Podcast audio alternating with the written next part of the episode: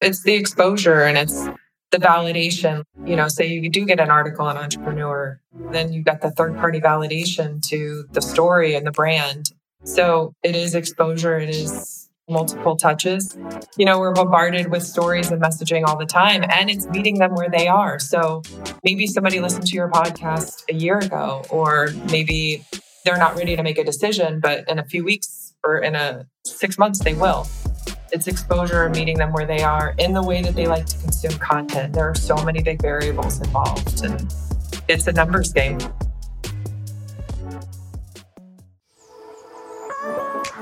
Welcome to the Franchise Founders Podcast. We are on a mission to help aspiring entrepreneurs just like you take action through franchise ownership, allowing you to obtain more financial freedom, time with family, and ultimately a business that can run on its own without you.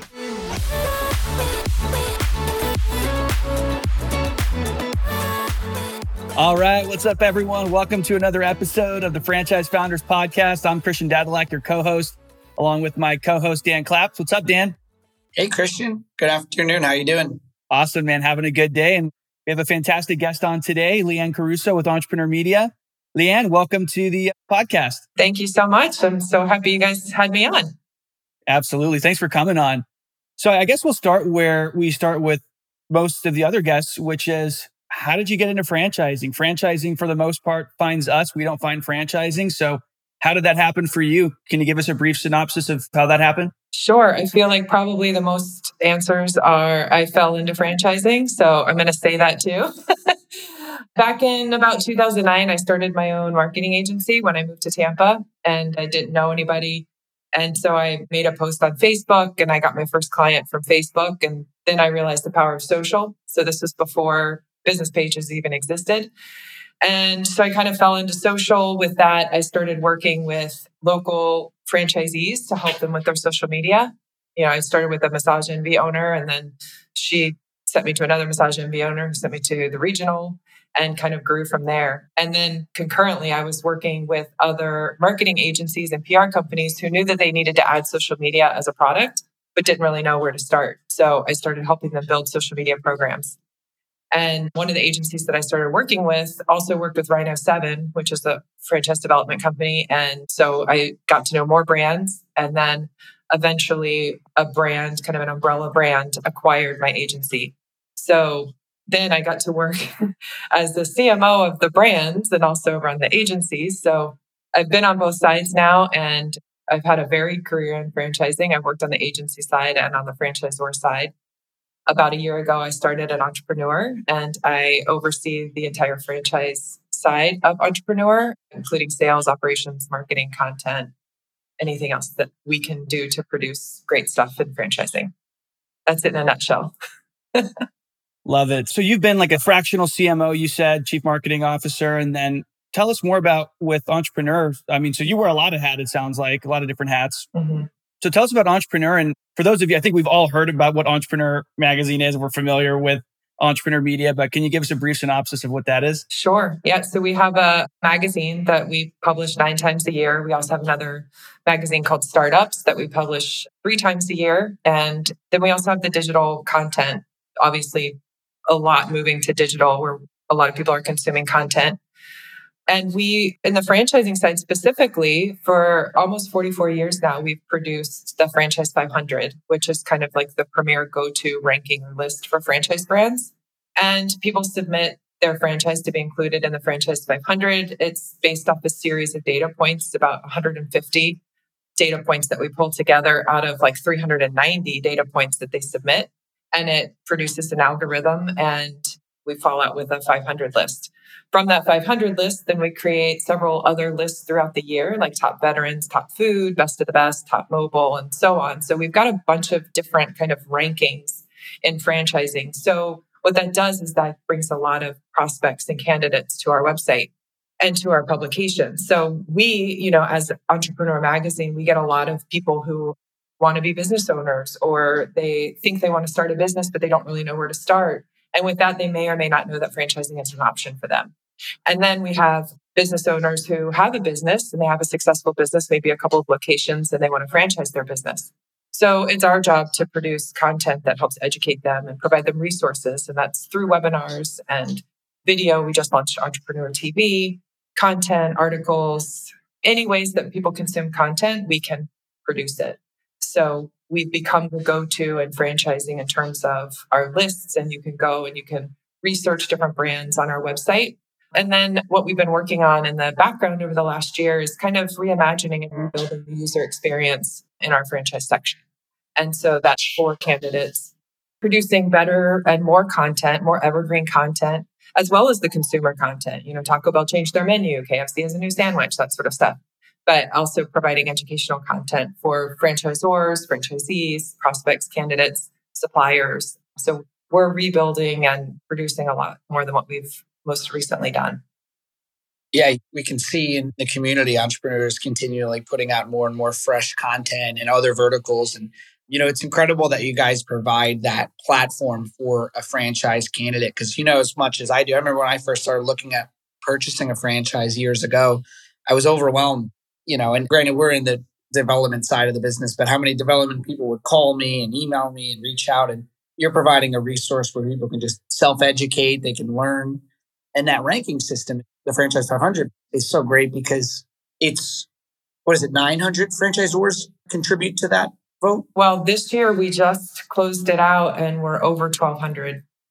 1,200 individual franchisors. There's, you know, yeah.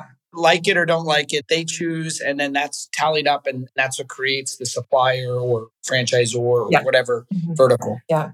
So they submit, and to be in the top 500, there's a certain level of criteria. So you have to have at least 10 franchise locations and open so many years and meet a certain level of criteria. But we always encourage anybody and everybody to submit for the list because of the other lists that come out of it. So you might not make the top 500, but you might make top new and emerging, or you might make top food. You know, so there's opportunities for you to still be the best in category, but because it's so competitive, you might not make 500 yet, certainly goals. And we are actually done a bunch of research this year going all the way back to the 43 years. And we have people who have actually been on the list as many years. So it's really kind of cool to see them grow and where they've been, you know, in their journey. That's interesting. Something I'm curious about is what does their turnover look like from the list year to year? So you mentioned some people have been on the list for the entirety of the list that's existed on Entrepreneur. But what does the turnover typically look like year to year? I mean, do brands typically stay on that list for a decent amount of time, or what does that typically look like? I would say if you're in the top 450, you will generally stay on the list. You know, COVID, the last couple of years kind of presented some very wonky results because some brands did really, really well and some brands did really, really bad.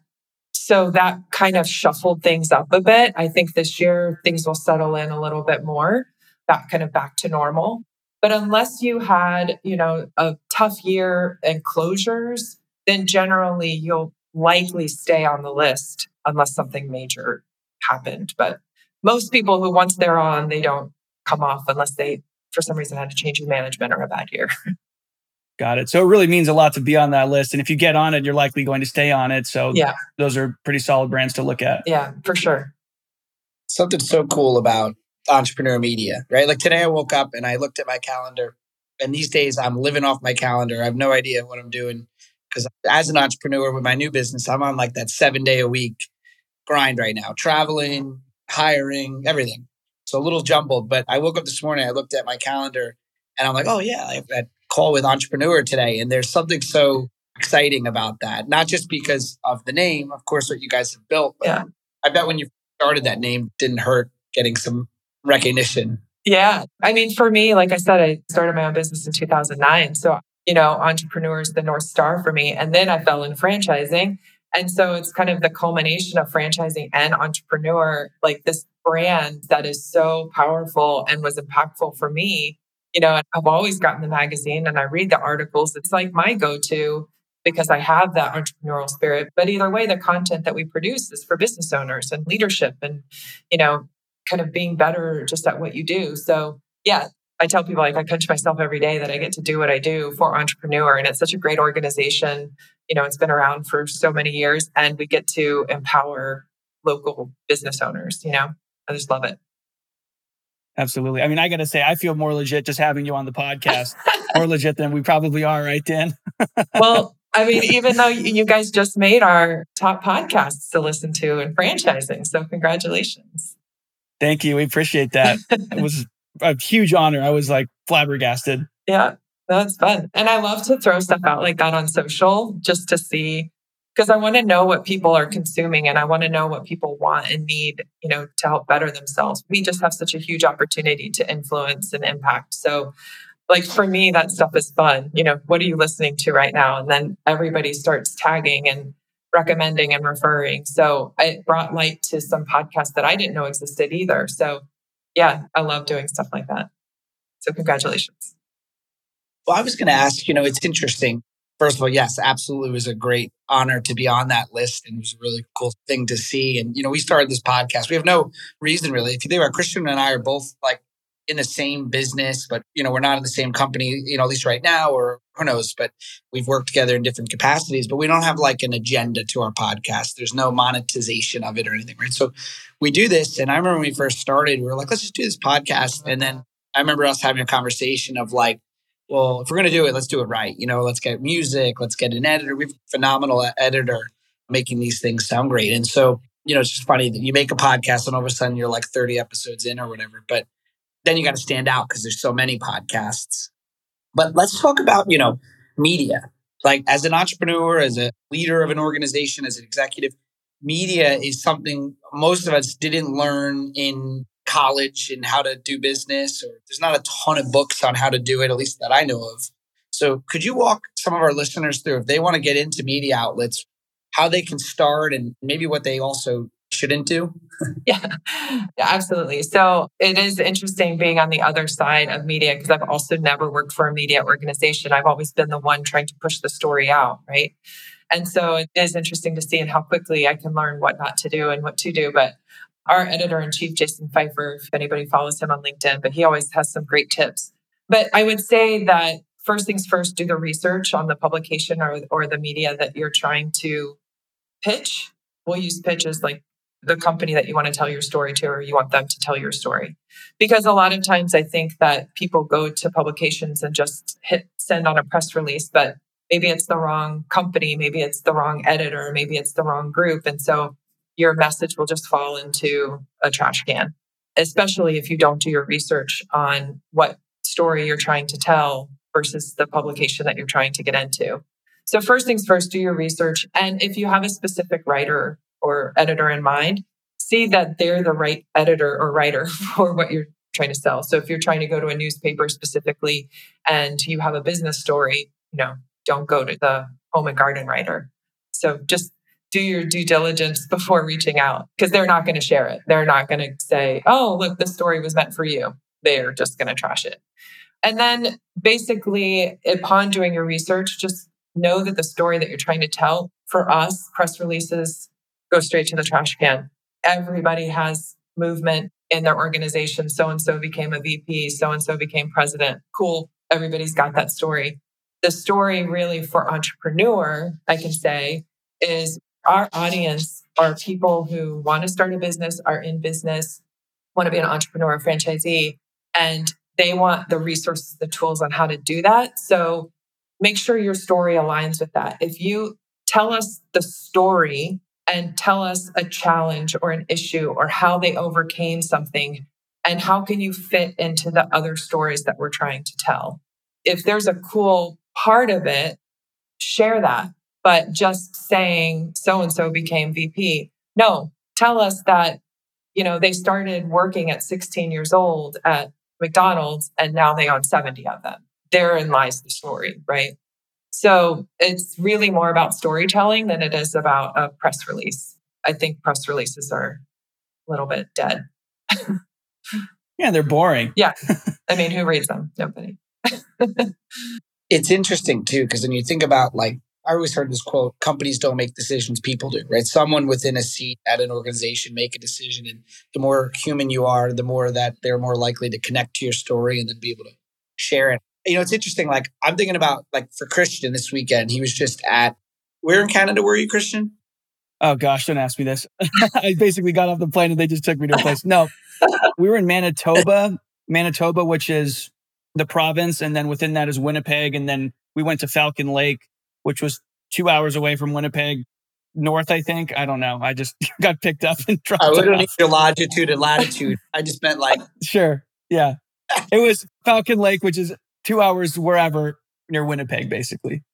I just thought it was so cool because like Christian, you know, by doing a lot of placements as a consultant and he had wanted, I don't need to tell a story for you, but wanted the opportunity to go to this really great cabin in Canada. And, you know, Scott Abbott, whose home I believe it is, is there. And you were saying you were riding bikes together for, you know, 14 miles. And I just think it's so cool because like here's someone that leads a massive organization, has led a lot of organizations, but he's a person. Yep.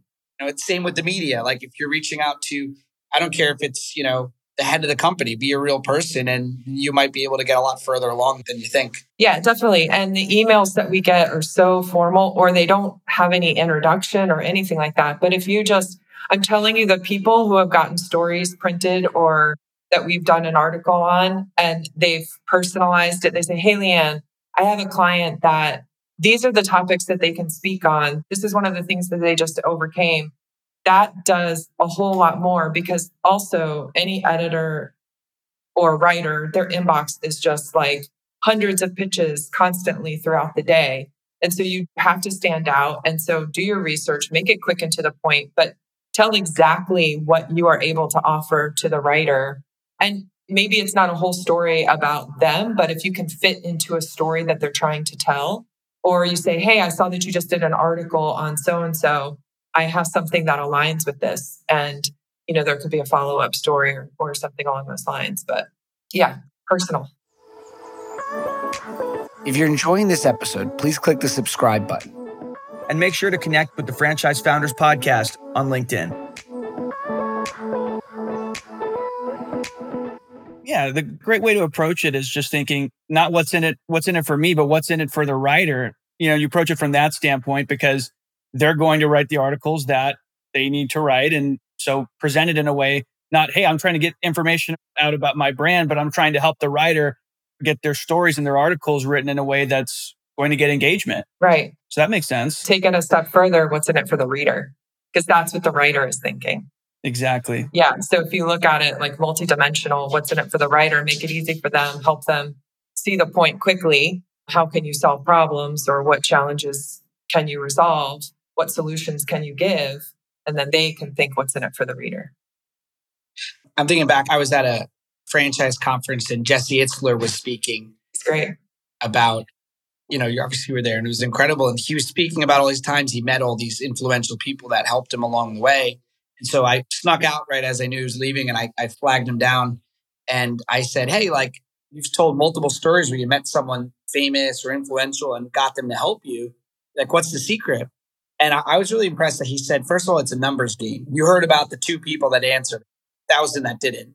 So just keep trying. And then basically said it's a one sided relationship, but not the way you think. Like give that person uh, who you're trying to get on the radar, just keep giving them things. Just keep giving them, whether it's sending them something, content, whatever.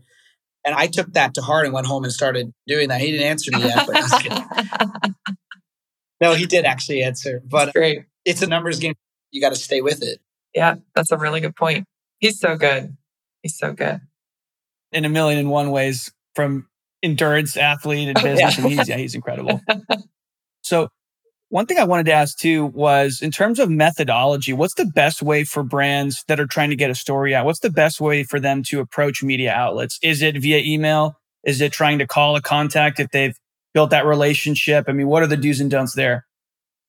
If they're friends with somebody, if they happen to be friends with somebody, sure. But I think most writers or people who are looking to produce content are super busy, and email is definitely the best way to go.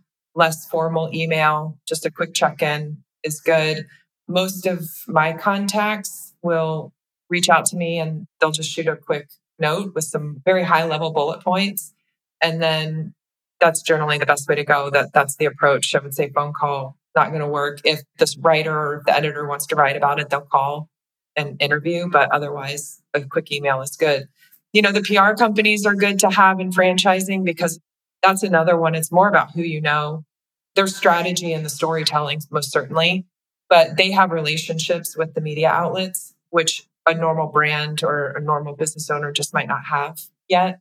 And so that's where one of the values of the PR companies is because they already have those relationships. They have those big relationships with Fox and CNN and the major publications, franchise publications. So on the other side, when we're getting emails, we know which kind of PR companies we can trust to bring great content or to bring a great guest. That's the same with any media outlet. So it's almost like you see those pitches come in and you take those more valuable first because they know what they're doing and they've been in the industry for a long time. So PR is one of those things that's very expensive and the results sometimes are taken negotiably because there's not the value to them. You know, with marketing agencies and so on, you can put a more specific value, a dollar amount to the lead, but a PR company is not as much. But I think it's definitely worth the investment to bring the right PR company on because they've already got the relationship, so it's less work. I was thinking about this. You can't quantify it. Yeah, exactly. You can't quantify the spend the same way. But like just to relate it to us on this small little level, like recently I was like, why do people keep reaching out to me more than they did? And then I'm like, oh yeah, I keep putting out this podcast. Yeah. You know, and so it works, right? And so if you're doing that and then also getting into media outlets and mm-hmm. you're probably not realizing that it wasn't that one ad or that one media story. It was that accumulation that leads to someone 100%. You know, whatever your end goal that you're looking to get from your clientele. Yeah. It's the exposure and it's the validation. You know, say you do get an article on entrepreneur, you know, then you've got the third party validation to the story and the brand. So it is exposure, it is multiple touches. You know, we're bombarded with stories and messaging all the time, and it's meeting them where they are. So maybe somebody listened to your podcast a year ago, or maybe they're not ready to make a decision, but in a few weeks or in a six months, they will. It's exposure and meeting them where they are in the way that they like to consume content. There are so many big variables involved, and it's a numbers game. yeah, it's all about staying top of mind. It doesn't make sense if you're just getting in front of them once because we're inundated with so many different messages, different brands inside and outside of franchising. So you have to have the volume of content and the consistency of content. So obviously you have to have some kind of strategy. I think if you're doing it kind of haphazardly and just randomly putting out a piece of content here or there, I think that that probably isn't going to do as well for a brand as if they had an actual strategy. So is there a certain volume of content that you recommend? I mean, are they trying to get a publication of some kind out on a monthly basis, quarterly? I mean, is there too much? And is there a point where it's too little and they're not going to move the needle enough? What's the perspective there? I don't think there's ever too much content that you can produce. I mean, if you look at digital landscape nowadays, there's just content everywhere. People are going to do their research. They're going to find the information from somebody. You want them to find it from you. So there's definitely never too much strategy unless it just becomes too time consuming for you or your team. In terms of getting stories printed or articles written about you and PR pushes and so on, I would only aim for when you have a story to tell. And that's when you're going to be most successful. Otherwise, you're going to set yourself up for failure or disappointment if you keep pushing out stories that aren't really stories or that you're trying to craft isn't really something that's going to get picked up. So I think that's again where a PR agency is good because they can really help you build a strategy. They can help you find the stories within your brand. You know, we're talking also about franchisees. Every franchisee, every franchisor, every business, there's a story in there, whether it's an employee or you know, how they got to where they are. Maybe they gave the business to their kid. There's stories within. It's just pulling them out. What might seem everyday and normal to you, somebody else can actually pull that story out. So there's something in there. And I think that that's where it's important to have somebody to help you with the strategy and what is worthy of getting printed or telling the story in some way. But I've seen PR companies do work with brands where they have a quarterly strategy. So I think that makes the most sense. Otherwise, I think you're trying too hard to find a story every month. That's too much. Yeah. And then it's forced. forced. Yeah. Anytime it's forced, it's not going to connect with people and they're not going to want to share the story. But on the other side of that token, sometimes a story that, like you just said, something that might seem kind of mundane and not useful for the reader might actually be very useful and very informational and insightful and helpful for the reader. So I think it does make sense to have a PR firm who they've done this enough mm-hmm. so that they can say, okay, this is a story worth telling. Maybe this is one we should leave out. But it sounds like it's not necessarily where per quarter we want to have a certain amount of content that goes out. It's mostly just like the quality of the content and something that's worth sharing. Right. Quality over quantity. And again, like you get into entrepreneur, sometimes if you pitch us again in a month, we'll be like, we just wrote about them. Let's, you know, give another brand a chance. So unless it's really, really compelling. So you just have to set expectations of what is considered success in this. If you get a big publication, you might get one or two big hits for the year, and that's enough. That's enough volume of readers that you're hitting or people that you're touching that that's worthy of your investment in telling your story. So I think setting expectations is key because it's not easy to also pitch a story and maybe again maybe they just wrote about it and it's just timing. It doesn't mean that your story is not compelling. Yeah, especially if you have a great story that hits and then you take the time to remarket that and you know lean on it as much as as you can. I had a question for you, a granular one, but I'm curious because a lot of our listeners, you know, that are looking to purchase a franchise, but a lot of our listeners are founders of franchises, hence the name franchise founders. and, you know, let's say they're running a couple million dollar a year revenue business. They've got a director of marketing. They've got some resources, not a tremendous amount. Could you walk, you know, especially having owned your own company, could you walk us through what you would recommend would be the bare bones, like they want to start producing content. To give an example, a Franchise Playbook, which I've started recently, our director of marketing is working with a content writer to put out a couple articles per week. And that alone is the whole machine that we have to build if we want to get any type of SEO or any type of benefit down the road. But it's daunting. So is there any like to start out, this is what you should do? Yeah, it's a lot. I think the plan really has to be what's your bandwidth? What are the resources that you have available? If you try too much too fast, then you will probably fail and you'll have like eight really great articles and then you'll go dark for two or three months because it just became too overwhelming. So I would create a plan. I think ideally, depending on the type of business and the kind of content that you can produce, also dictates how much content I don't think you need more than four pieces of content a month. If that's too much, aim for two, and that's okay. If you make them longer, more SEO friendly, just make sure that whatever writer that you have is writing with purpose and is telling a story and also can squeeze in some keyword strategies or make it SEO centric to where if you think about when you're writing the content that you're writing, what are people searching for? So, you know, how do I start a business? How do I start a franchise, for instance? Or what are people searching on Google? And there's tools that you can use to find that information. So you don't have to know a ton about SEO to make it worthy, but if you consider again thinking about what the reader wants to read and what are the challenges that they're trying to solve in order for them to find you. So think about it backwards. I've seen too many people think about it from the business owner's perspective, where they just have all of this information that they want to share about their business and their company, but that's maybe not the angle to try to get people to learn about your company. So, my first client was a seawall client, and we needed to produce content. But my gosh, there's only so much content that you can write on building seawalls.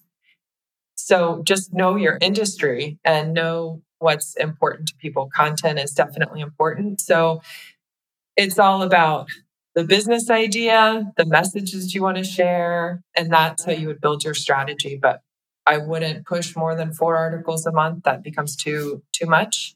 Repurpose it on social and email newsletters. You can take one piece of content slice it dice it 60 different ways. So use that as your strategy as opposed to, you know, more and more and more. Makes a ton of sense to me. I mean, everything's all about strategy and being strategic, obviously. And I think as business owners and people that like for the podcast, even we want to just let everyone know everything about what it is we're doing. And there's no rhyme or reason. There's no structure. to the message that we're trying to convey. And that's a really good idea to use some of those tools you mentioned to see what people are searching on Google or some of these search engines. And then you could tailor the content to basically answer that question or to address that need or that interest level and then work your brand and what you do into that conversation. I think that makes a ton of sense. Yeah. One of the things that I tell business owners and small business owners specifically is everybody's got a frequently asked questions list, right? Whether or not they actually have it on their website or they have it in their head because they're like, if I get asked that question one more time, every question that you have, just start making a list and that's a blog article. Those are questions that people have about your business and every business has them. That's the best way to start. I think when you're trying to figure out what content you're going to write is just start with your frequently asked questions and turn it into an article or a story. Should be enough content for a year. Right. oh, yeah. And I'm sure for you guys, you probably have hundreds of them. And you can literally take the smallest question and make a full article out of it. And then again, slice it and dice it 10 different ways for social or for other posts or video content. Again, people are consuming content in all different ways. Some people like video. Some people like video without audio. Some people like podcasts. Some people like books, blog articles, you know, a quick snippet. Meet them where they are and just, it feels like a lot, but you took one hour of time to write the article, then you can just repurpose that in so many different ways. And also share it again in a month and reword the headline and nobody's going to notice. it's excellent. So if someone's listening, they want to reach out to, I mean, you've given the tips, but you know, if someone wanted to take a next step to get involved in your world, what would they do? Sure. You can find me on LinkedIn for sure. My name is Liane, L-I-A-N-E. It's Caruso, C-A-R-U-S-O. Nobody can ever spell my name right. Apparently, not even me. Or just shoot me an email at lcaruso at entrepreneur.com. Another word people can't spell. Well, thank you so much for joining us. And, you know, I wanted a quick message to our listeners because you, you actually reminded me of something. I was taught in business for a long time that, you know, you want to keep certain things to yourself and proprietary. And I've since changed my mindset on that when I realized when you're in a professional service, you're in some type of expert service, that if you can give away more than you feel like you should, trust me, you didn't give it all away and people will still want to work with you. And so our goal at our podcast is to try to get real granular, not just broad, but here's exactly actionable steps that you can take. So thank you for sharing some of those. And if you're listening and you want to hear something, a topic, how to do something in the industry, you know, message Christian or I on LinkedIn and we'll make sure to come out with an episode. Thanks for listening to this episode of the Franchise Founders Podcast. If you want our help with anything from buying a franchise to franchising your business to anything in between, shoot us an email at franchisefounders at gmail.com.